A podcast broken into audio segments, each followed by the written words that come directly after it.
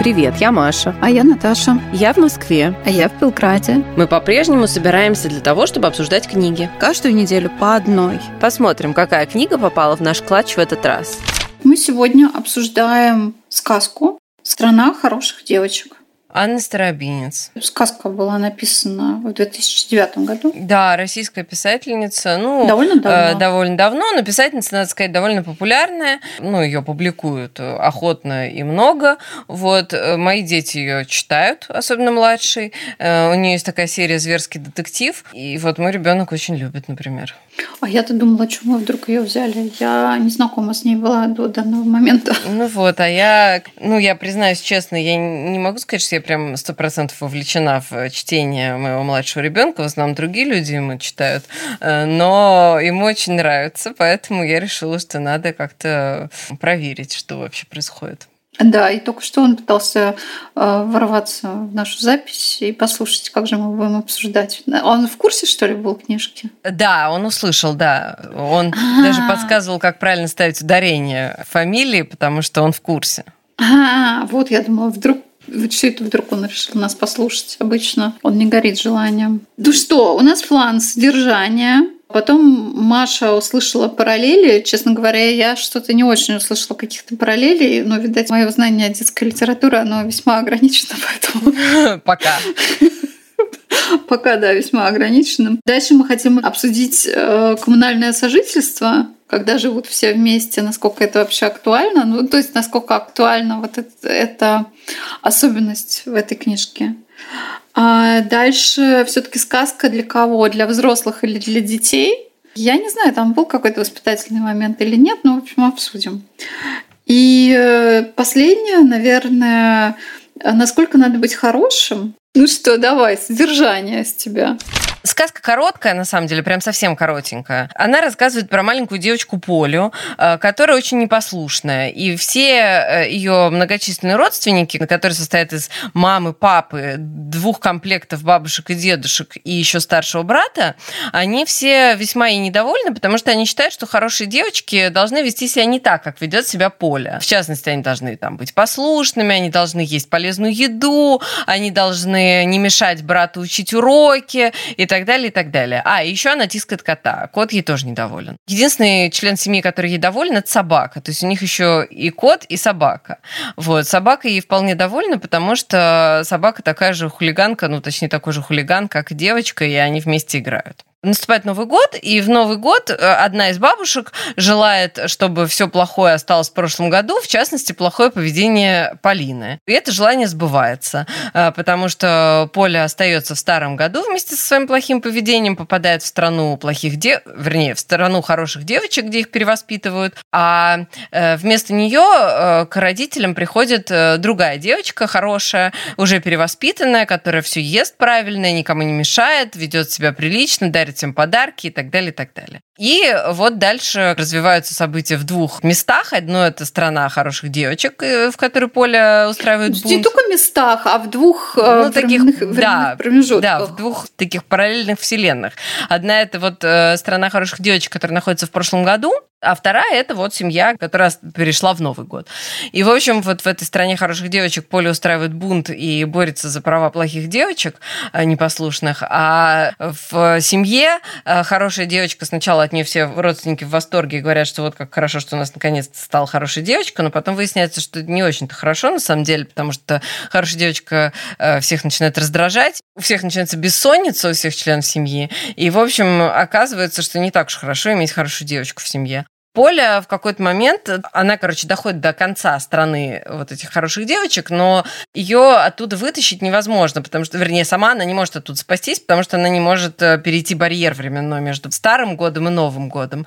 Единственное, кто ей может помочь, это кот, потому что э, только коты могут путешествовать во времени между вот этими в межвременном пространстве. И находит ее, э, ну, как бы пес узнает, потому что он бегает, ее ищет, и вот он узнает об этом, и ему дается уговорить уговорить кота помочь, потому что, несмотря на то, что кот, э, как бы, поле его периодически тискает, и в целом он не очень к ней расположен, но он тоже понимает, что как-то с ней было все получше, и хозяева были как-то поспокойнее, и его чесали, и кормили вкусняшками и так далее. Ну, Разрешали ему спать в кровати. Спать хозяйской. Да. Вот. И, в общем, он ее спасает, пройдя испытания и битвы, э, приводит ее домой, и все очень рады. Э, все хорошо заканчивается. Ну, это такое очень сухое изложение краткого содержания. Написано довольно прикольно, довольно, ну, с, с юмором, э, читать интересно, и есть какие-то придуманные слова, интересные литературные находки, которые на самом деле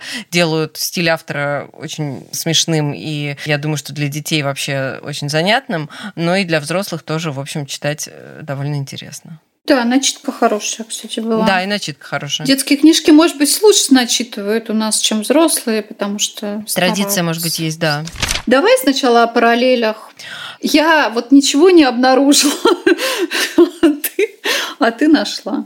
В любом э, современном произведении, которое мы с тобой читаем, обсуждаем, мы где-то видим какие-то параллели, и это нормально, потому что, ну, вряд ли можно сейчас вот уже, имея такой огромный багаж мировой литературы, взять и придумать что-то такое, что не будет похоже вообще ни на что в мире. Наверное, вряд ли. Ну, и у хороших книг, и, кстати, у не очень хороших книг есть какие-то параллели, которые можно найти, увидеть, если, ну, как бы есть какой-то даже не очень большой багаж прочитанной литературы.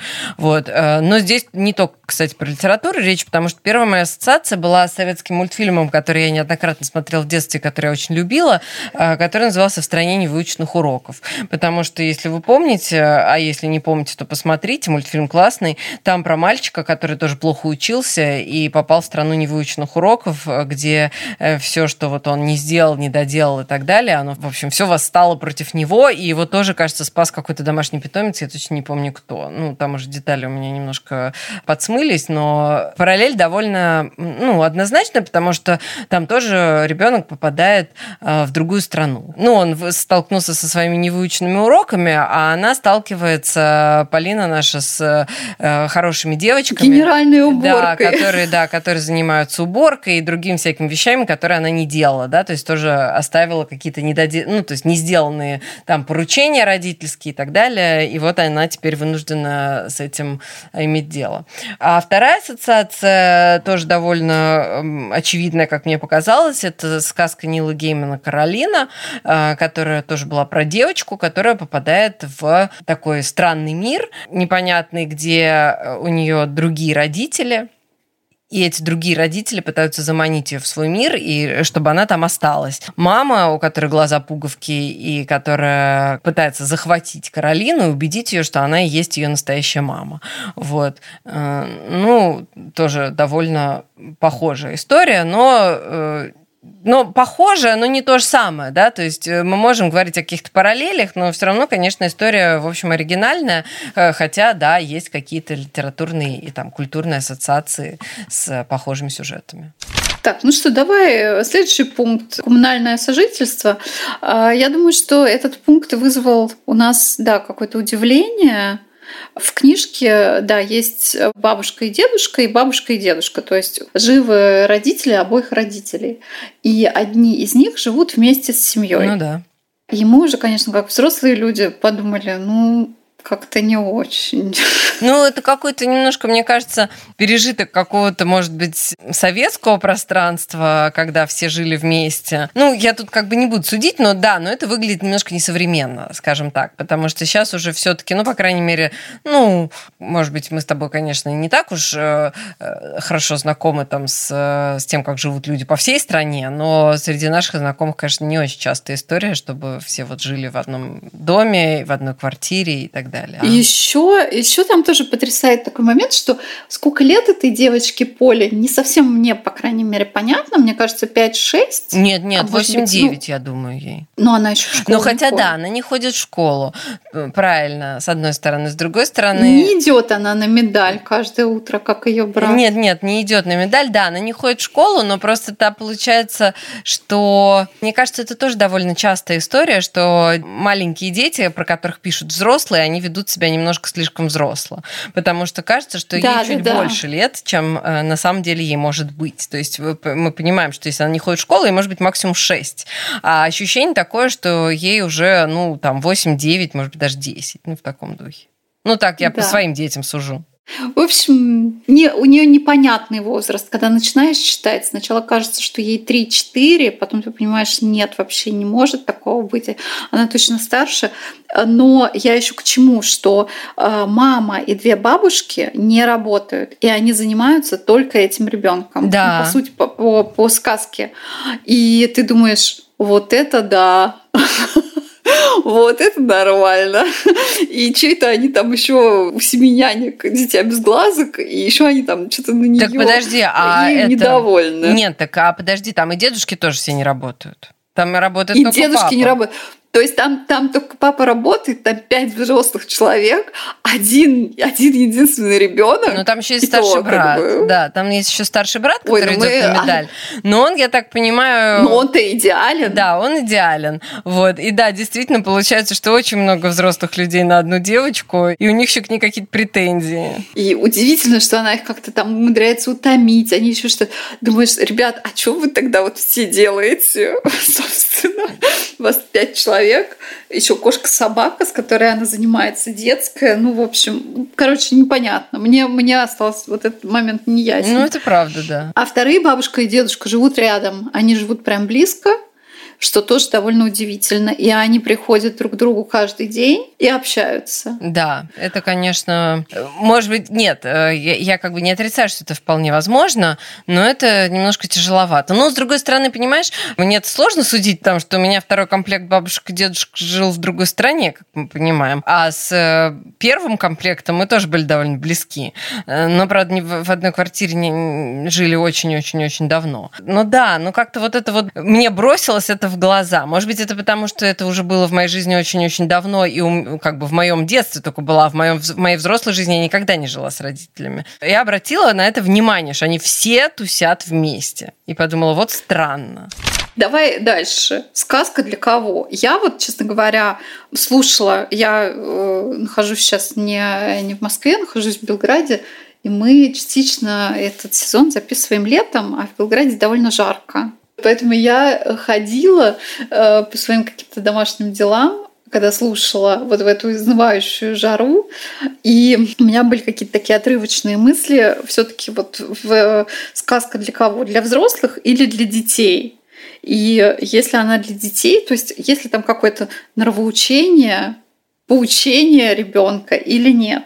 А если она для взрослых, то насколько там полностью или не полностью отыграна тема феминизма? Ну, собственно, о девочке, хорошая девочка, должна ли девочка быть хорошей? Э, знаешь, мне... Я так э, до конца и не поняла. Вот сейчас, когда мы с тобой обсуждали, я поняла, что на самом деле насчет того, для взрослых она или для детей, там, конечно, очень много для взрослых. Вот что я подумала. Потому что, э, ну, мне кажется, это сейчас вообще довольно модно. И ты, когда мультики какие-то смотришь, какие-то западные и наши, очень большая часть построена на каких-то ассоциациях или аллюзиях, или каких-то там пасхалочках, которые явно дети не поймут. Они явно для взрослых сделаны, чтобы взрослым тоже было интересно смотреть или там читать. И здесь это тоже есть, потому что, например, там злой дядька, да, этот злой колдун, который называют злой дядька, ну явно это все-таки для родителей такая штука, да, потому что понятно, что для нас это понятная штука, что такое злой дядька. Это там абстрактная опасность, которыми пугают, и раньше пугали детей в детстве. Сейчас, мне кажется, уже так даже никто не говорит. И вряд ли современные дети узнают эту штуку. Подожди, а что сейчас не говорят детям? Придет волчок и укусит укусит за. Волчок Нет укусит этого? за может, и придет. Но вот злой дядька, я, например, своим детям никогда не говорил, что придет злой дядька и вас там заберет. Но я... Ну, это... с, вол... с, вол... с волком приходила, а с дядькой, ну ладно. Но, но я понимаю, откуда берется... То есть, но я это узнала. Ну, как бы я узнала эту, эту ассоциацию. И я понимаю, откуда это.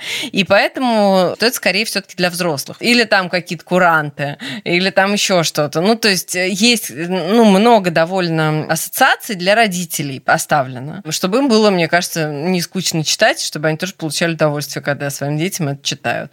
Но для детей тоже довольно прикольный, мне кажется, сюжет э, такой интересный и, и не скучный. Ну и там, главное, есть вот как э, что-то повторяющееся, И детям довольно часто, мне кажется, нравится, что ты с первых слов понимаешь, что это какой-то повтор, ты его уже запомнил и можешь как бы вместе с автором его повторить или вместе с читающим. Так приятненько предугадывать.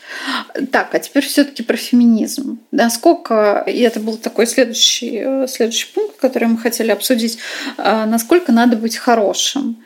Я вот все слушала, слушала и думала, вот они подавляют, э, ведь идет же такой нарратив подавления подавление свободы этой девочки, что э, как бы она должна есть только правильную еду, вести себя непременно хорошо, не капризничать, э, не мешать никому.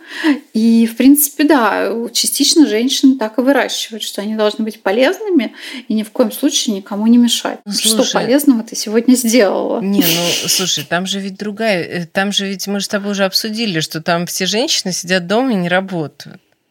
Ну, как бы, какой феминизм? Они делают полезное дело, воспитывают единственного ребенка. Вот мы ответили сами себе на этот вопрос. И моют, моют, готовят и убирают, потому что что-то хорошая девочка подарила маме и бабушкам. Хорошая девочка, когда она пришла, подарила маме средства для мытья посуды, которые на 20% делают руки более мягкими Господи, или гладкими, да, да, не да, помню. Ага. Ну да, да, да. Для... А... Хорошая для кожи. Для кожи. Нет, чтобы посудомойку подарить, ну ладно. скажем так. А бабушкам там то ли терку, то ли я уже забыла, что. Ну да, да, да. Тоже что-то хозяйственное. Да, что-то хозяйственное. Но это не очень, конечно, честно признаюсь. Да, и вот эти хорошие девочки, они с утра до вечера там ходили с белыми тряпочками э, в стране и убирались. Они утверждали, что им никогда не скучно, когда они убираются. Я вот не знаю, кто последний раз делал у себя дома генеральную уборку. Во мне было скучно. Ну, ты знаешь, э, генеральную уборку нет, но в целом, естественно, когда я прибираюсь, я делаю что? Слушаю книжку. Это же понятно. Да-да-да. Ну, прибираться, да, приходится. А то да. всякие коты разбрасывают. Свой мех. Да. Мне мой ребенок сегодня сказал, у нас кошка сидит на определенном месте на подоконнике, на подоконнике лежит подушка. И э, кошка лежит на ней часто, и поэтому подушка, мы ее чистим, естественно. Но, естественно, мой ребенок, будучи мальчиком, он думает, что чистота, она как бы свыше откуда-то снисходит, и не, не, очень, не очень понимает, откуда это все берется. И он посмотрел на эту подушку, которая была в шерсти, и сказал, что подушку надо менять. И на что я его спросила, может, квартиру сразу поменять? Что уж там мелочь мелочиться. Потому что мысль о том, что подушку можно почистить от шерсти, ему не пришла в голову. Хорошо, что кошку не предложил побрить. Да, или выкинуть. Или выкинуть, да. Все-таки мне показалось, что вот феминизма там недостаточно. Почему недостаточно? Потому что хорошая девочка оказывается не такой хорошей не потому, что она всем угождает, а потому что она на самом деле, как мы понимаем ну, с раскрытием сюжета, что она даже не пытается всем угодить. Она, например, решила, что дедушка, который читал постоянно газету, что ему следует заняться чем-то более отдельным, и она ему подарила очки, которые не помогали его зрению и поэтому он просто не смог читать. Она хотела, чтобы он занялся полезным делом. То есть как бы она навязывала другим свое поведение. Может быть, это потому, что сказка все-таки строится на каких-то стереотипичных гендерных ролях. В сказке мама готовит пирожки, а папа, не знаю, охотится. Ну, не знаю, как в сказках братьев Гримма или там Андерсона, так и в современных сказках. Получается, что у всех своя роль. У мамы одна роль, у папы другая роль. У бабушки с дедушкой роль сидеть э, дома и читать газету. Как, не знаю, например, Чарли шоколадная фабрика, если взять, там же то же самое. Там тоже все эти четверо бабушек и дедушек сидят и читают газеты или что они там делают, в общем, тоже. Ну, то есть это как бы достаточно стереотипичная история. То есть мы тут не видим никаких, а, никаких новых социальных ролей или там а, слома каких-то паттернов. Все очень традиционно. Да, и ты думаешь, блин, ну такое название, такое название, такой зачин, а потом вот так вот все традиционненько. Ну, ну что, да. Сказка не делает никакую социальную революцию, но тем не менее она прикольная. Ну что, мне больше сказать нечего, кроме, ну, видишь, моего какого-то разочарования повесточкой. Ну, в общем, читайте Анну Старобинец, она прикольная и сказка смешная. Порадует вас и ваших детей. Спасибо, что дослушали до конца. Подписывайтесь на наш телеграм-канал, который тоже называется «Книжный клатч». Ждем вас на следующей неделе.